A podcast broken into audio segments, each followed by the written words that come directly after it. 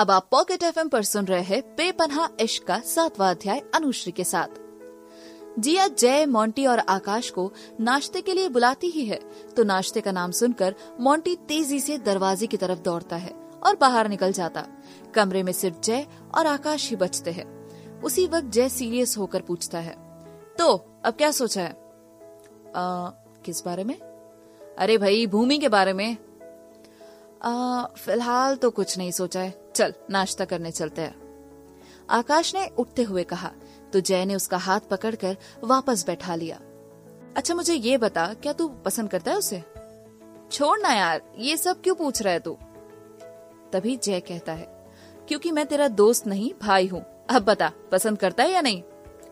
और इस पर आकाश मुस्कुराकर कहता है हाँ पसंद करता हूँ, पर वो मुझे नहीं करती।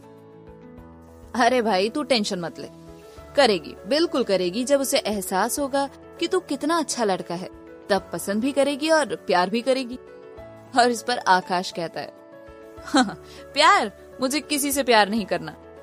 और इस पर जय कहता है करना किसको है आकाश बाबू? वो तो अपने आप ही हो जाएगा। और जब होगा ना तब पूरी दुनिया रंगीन नज़र आएगी। आकाश ने कुछ नहीं कहा बस मुस्कुराते हुए उसकी बातें सुन रहा था। कुछ देर बाद दोनों नाश्ता करने बाहर आ गए। मोंटी अकेला ही बैठा बैठा खा रहा था और जिया खा जाने वाली नज़रों से उसे घूर रही थी। पर जय के आते ही वो वहाँ से चली गई। तीनों ने नाश्ता किया और फिर मोंटी और जय चले गए। आकाश भी तैयार होकर ऑफ़िस के लिए निकल गया। दूसरी तरफ़ भूमि इन सब बातों से अनजान थी। विक्रम और जया का इंतज़ार कर रही थी। शाम को जैसे ही वो लोग घर पहुँचे, भूमि ने दौड़ते हुए विक्रम को गले लगा लिया। विक्रम भी अपनी भावनाओं में बह गया और भूमि को एक छोटे बच्चे की तरह अपने सीने से लगा रखा। भूमि ने दोनों से फ्रेश होने के लिए कहा और खुद किचन की तरफ़ चली गई। भूमि ने डिनर तैयार करके टेबल पर लगा दिया। सबने खाना खाया। जया का सर दर्द कर रहा था, इसलिए खाना खाने के बाद वो सीधा सोने चली गई। भूमि ने विक्रम से आराम करने के लिए कहा तो वो आकर हॉल में बैठ गया। भूमि भी आकर उनके पास आ गई और पूछा क्या हुआ, पापा? आप थोड़े परेशान नज़र आ रहे हैं। विक्रम ने भूमि का मासूम सा चेहरा देखा और फिर अमृतसर में हुई घटना के बारे में उसे बताया। भूमि ने उनके कंधे पर अपना सर रखते हुए कहा, हमें लगा ही था, पापा, कि आप किसी न किसी मुसीबत में ज़रूर हो। और इस पर विक्रम कहता है, वो तो भला हो तुम्हारे उस दोस्त का जिसने हमारी इतनी मदद की। दोस्त? कौन सा दोस्त? भूमि ने चौंकते हुए कहा। तभी विक्रम ने जवाब दिया तुम्हारा दोस्त आकाश हमें गुरुद्वारे में मिला था। उसने बताया कि वो तुम्हारा फेसबुक फ्रेंड है। बहुत अच्छा लड़का है बेटा। हमें तो अपने घर भी ले गया और सामान ढूँढने में भी मदद की। वरना आजकल के वक्त में एक अजनबी कहाँ किसी की इतनी मदद करते हैं? भूमि बस खामोश सी सब सुन रही थी। उसे याद आया कि आखिरी बार जब उसकी आकाश से बात हुई थी, तब उसने उसे बहुत कुछ सुना दिया था। वो सब याद करके उसे बहुत बुरा लग रहा था। वो खोई हुई सी बैठी विक्रम की बातें सुन रही थी। कुछ देर बाद विक्रम ने उठते हुए कहा अच्छा बेटा, मैं सोने जा रहा हूँ। तुम भी सो जाओ, कहकर विक्रम अपने कमरे की तरफ़ बढ़ गए। अचानक रुक कर फिर पलट कर उन्होंने कहा, भूमि, अपने दोस्त को शुक्रिया अदा करना मत भूलना। भूमि ने हाँ में गर्दन हिला दी और विक्रम सोने चला गया। भूमि उठकर अपने कमरे की तरफ़ आई और फ़ोन देखा, लेकिन आकाश ऑनलाइन नहीं था। कुछ सोचकर भूमि ने मैसेज में अपना नंबर लिखा और लिखा, आप जब भी फ्री हो, तब मुझे फ़ोन करें। और फिर सोने चली गई। उस रात आकाश इतना बिज़ी था कि घर आते ही वो सो गया। उसने अपना फ़ोन तक नहीं देखा। अगली सुबह उसकी आँखें खुली तो उसने फ़ोन देखा। बैटरी कम होने की वजह से उसका फ़ोन ऑफ़ हो गया था। उसने फ़ोन चार्जिंग पे लगाया और मुँह धोने चला गया। आधे घंटे बाद उसने फ़ोन ऑन किया। कुछ मैसेज और नोटिफिकेशन के अलावा कुछ नहीं था। आकाश ने फ़ोन साइड में रखा ही था। तभी बीप के साथ फेसबुक पर एक मैसेज आया। उसकी आँखों को यकीन ही नहीं हुआ था कि वो मैसेज भूमि का था। उसने ओपन किया। मैसेज भूमि का था। नंबर देखकर एक बारी तो उसका दिल सामान्य से तेज़ी से धड़कने लगा। वो फ़ोन को हाथ में पकड़े, कुछ देर वैसा ही बैठा रहा। और फिर हिम्मत करके उसने नंबर पर कॉल लगा दिया। जैसे जैसे रिंग जा रही थी वैसे वैसे उसके दिल की धड़कने तेज़ी से धड़क रही थी। उसे डर था कि कहीं आखिरी बार की तरह वो फिर से उस पर गुस्सा ना हो जाए। दूसरी तरफ़ भूमि सो रही थी। फ़ोन की रिंग सुनते ही उसकी नींद खुल गई। उसने देखा स्क्रीन पर कोई अनजान नंबर था। उसने नींद में फ़ोन उठाया और कहा, हेलो। भूमि की आवाज़ सुनकर आकाश की धड़कने जैसे रुक सी गई। उसकी आवाज़ उतनी ही खूबसूरत थी जितनी की वो खुद। आकाश तो बस थम हुए फ़ोन कानों से लगाए बैठा था, कि तभी दूसरी तरफ़ से फिर एक प्यारी सी आवाज़ आई। हेलो सुबह सुबह कौन है? बोलो ना। भूमि की आवाज़ सुनकर आकाश को एक बात याद आ गई, जो उसने कॉलेज में सुनी थी। Sleepy girl's voice is more sexiest in this world. आज आकाश के सामने ये बात सही साबित हो रही थी। हेलो मैं आकाश। आपने फ़ोन करने के लिए कहा था रिमेम्बर आकाश का नाम सुनकर भूमि की नींद तुरंत उड़ गई। वो बिस्तर से उठकर बैठ गई। जी हाँ मुझे आपसे कुछ बात करनी थी। तभी आकाश कहता है हाँ जी, कहिए। सबसे पहले तो आपको बहुत बहुत थैंक यू आपने हमारे मम्मी पापा के लिए इतना कुछ किया। उसके लिए तो हम आपके एहसान मन रहेंगे। और इस पर आकाश कहता है, मैंने आप पर कोई एहसान नहीं किया। बस उनकी प्रॉब्लम देखकर उनकी मदद की है। थैंक यू सो मच वैसे मैडम, मुझे अजनबियों से थैंक यू सुनना पसंद नहीं है। आकाश की बात सुनकर भूमि को अपना वो खराब रवैया याद आ गया, जो उसने आकाश के साथ अपनाया था। उसने आकाश से माफ़ी मांगते हुए कहा, आपके साथ हमने जिस तरीके की बात की है, उसके लिए हम आपसे दिल से सॉरी कहते हैं। प्लीज़ उस दिन की बातों के लिए नाराज़ मत होइएगा। आकाश, मैं आपसे नाराज़ कब था? आकाश की बात सुनकर हंसने लगी भूमि और फिर कहा अच्छा चलो, पुरानी सब बातें भूल जाते हैं। फ्रेंड्स तभी आकाश कहता है, मैं अजनबियों से दोस्ती नहीं करता। और तभी भूमि कहती है, उसके लिए हमने सॉरी कहा है ना? भूमि ने इतनी मासूमियत से कहा कि आकाश तुरंत ही पिघल गया और फिर उसकी दोस्ती एक्सेप्ट कर ली। भूमि ने फ़ोन रखा और बाहर चली गई। इधर आकाश अभी भूत की तरह फ़ोन को कानों से लगाए बैठा था। जब होश आया तो सामने जिया खड़ी थी। किससे बात हो रही है? जिया ने सीधा सवाल किया। उसी से जिससे बात करने के लिए इतने महीनों से इंतज़ार कर रहा था आकाश ने उछलते हुए कहा। तभी जिया कहने लगी मतलब भूमि से? ए गिव रिस्पेक्ट भाभी है तुम्हारी। ओ भाई अभी भाभी बनी नहीं है जल्दी बताओ क्या कहा उसने?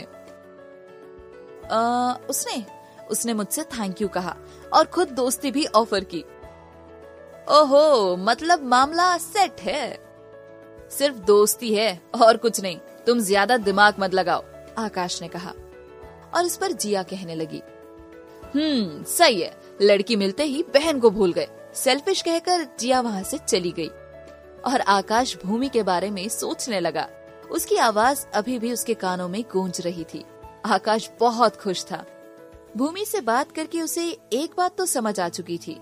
कि भूमि अपने पापा से बहुत प्यार करती है। मतलब भूमि का दिल जीतने के लिए सबसे पहले उसके पापा का दिल जीतना होगा। लेकिन उनका दिल तो वो कब का जीत चुका था? खैर, अभी तो सिर्फ़ भूमि पर ध्यान देना है। तैयार होकर वो ऑफ़िस पहुँचा, पर आज कुछ ज़्यादा ही खुश और एक्टिव नज़र आ रहा था। हमेशा सीरियस रहने वाले आकाश के चेहरे से आज मुस्कुराहट जाने का नाम नहीं ले रही थी। मानविंदर ने देखा तो उन्हें भी आकाश में कुछ परिवर्तन नज़र आ रहे थे। आकाश को मुस्कुराता देख उन्हें एक अजीब सा सुकून का एहसास हो रहा था। धीरे धीरे भूमि और आकाश की अक्सर बातें होने लगी। दोनों एक दूसरे से अपनी फीलिंग्स शेयर करने लगे। अच्छा बुरा, जो भी होता, दोनों एक दूसरे के साथ बांट लिया करते थे। भूमि पहली लड़की थी, जिससे आकाश इतनी बातें किया करता था। वरना लड़कियों से वह दूर ही रहता था। और यहाँ भूमि के साथ आरफा के बाद आकाश पहला लड़का था जिससे वो ढेर सारी बातें किया करती थी। तीन महीने देखते ही देखते गुजर गए। दोनों एक दूसरे के बारे में बहुत कुछ जानने लगे थे। पसंद, नापसंद सब जानने लगे थे। जैसे जैसे आकाश से बातें हुई, भूमि को समझ आने लगा कि आकाश उसकी सोच से बिल्कुल विपरीत है। शुरू में उसने उसे बहुत गलत समझा, लेकिन धीरे धीरे आकाश की अच्छाइयाँ उसे नज़र आने लगी। भूमि के आने से आकाश की ज़िंदगी में बहुत बदलाव आ चुके थे। अब वो हमेशा मुस्कुराता रहता। वंदना और मानवेंद्र भी उससे इसी तरह देखकर बहुत खुश थे। पर इस खुशी की वजह सिर्फ़ दो लोगों को ही पता था। एक आकाश और दूसरा जिया। दूसरी तरफ़ भूमि आकाश जैसा अच्छा और सच्चा दोस्त पाकर बहुत खुश थी। लेकिन कुछ था जो अभी भी उसके दिल में रह गया था। और वो था कार्तिक का वो चेहरा। वो चाह कर भी उसे दिमाग से नहीं निकाल पा रही थी। उसे उम्मीद थी कि एक न एक दिन उसकी कार्तिक से मुलाकात ज़रूर होगी। और इस बात से अनजान कार्तिक अपने काम और शो में भूल चुका था भूमि को। बस याद था तो वो चेन का टुकड़ा। और जब भी उसे देखता, एक प्यारी सी स्माइल चेहरे पर आ ही जाती थी। भूमि की ज़िंदगी हिस्सों में बटी थी और कार्तिक कई हिस्सों को अपनी ज़िंदगी बना रखा था। पर इन दोनों से अलग आकाश, जिसे भूमि में ही अपनी सारी दुनिया नज़र आने लगी।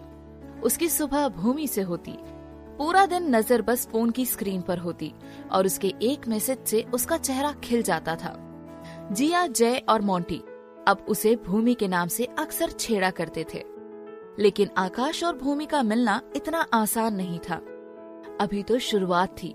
उनकी और मंजिल का कोई नामो निशान नहीं था।